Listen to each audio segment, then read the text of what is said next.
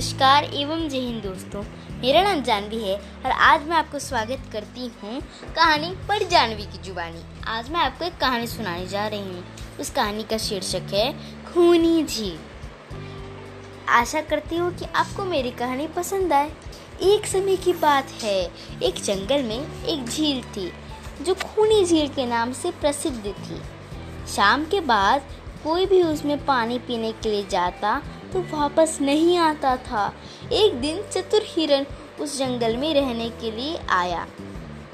उसकी मुलाकात जंगल में जग्गू बंदर से हुई।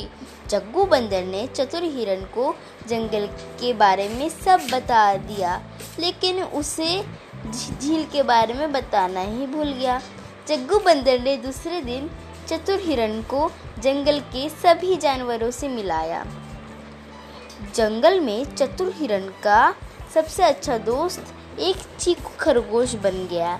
चतुर हिरन को जब ही प्यास लगती थी तो वह झील में चला जाता था, खूनी झील में।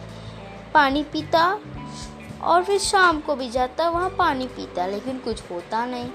एक शाम को वह उस झील में पानी पीने गया तो उसने उसमें बड़ी तेज़ी से और अपने और एक मगर मचाता हुआ देखा, जिस, जिसे देखकर वह बड़ी तेज़ी से जंगल की तरफ़ भागने लगा।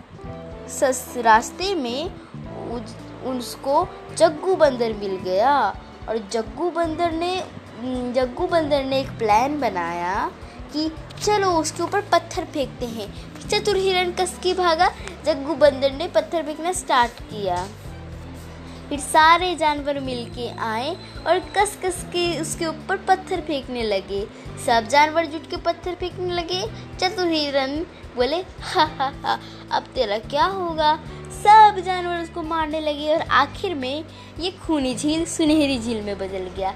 साफ़ सुथरा पानी, सब लोग जाते, मिलते, पानी पीते और खुशी से रहते। धन शुक्र धन्यवाद एवं जय हिंद। अगर आपको मेरी कहानी अच्छी लगी तो प्लीज़ एक लाइक करके जाइएगा। धन्यवाद।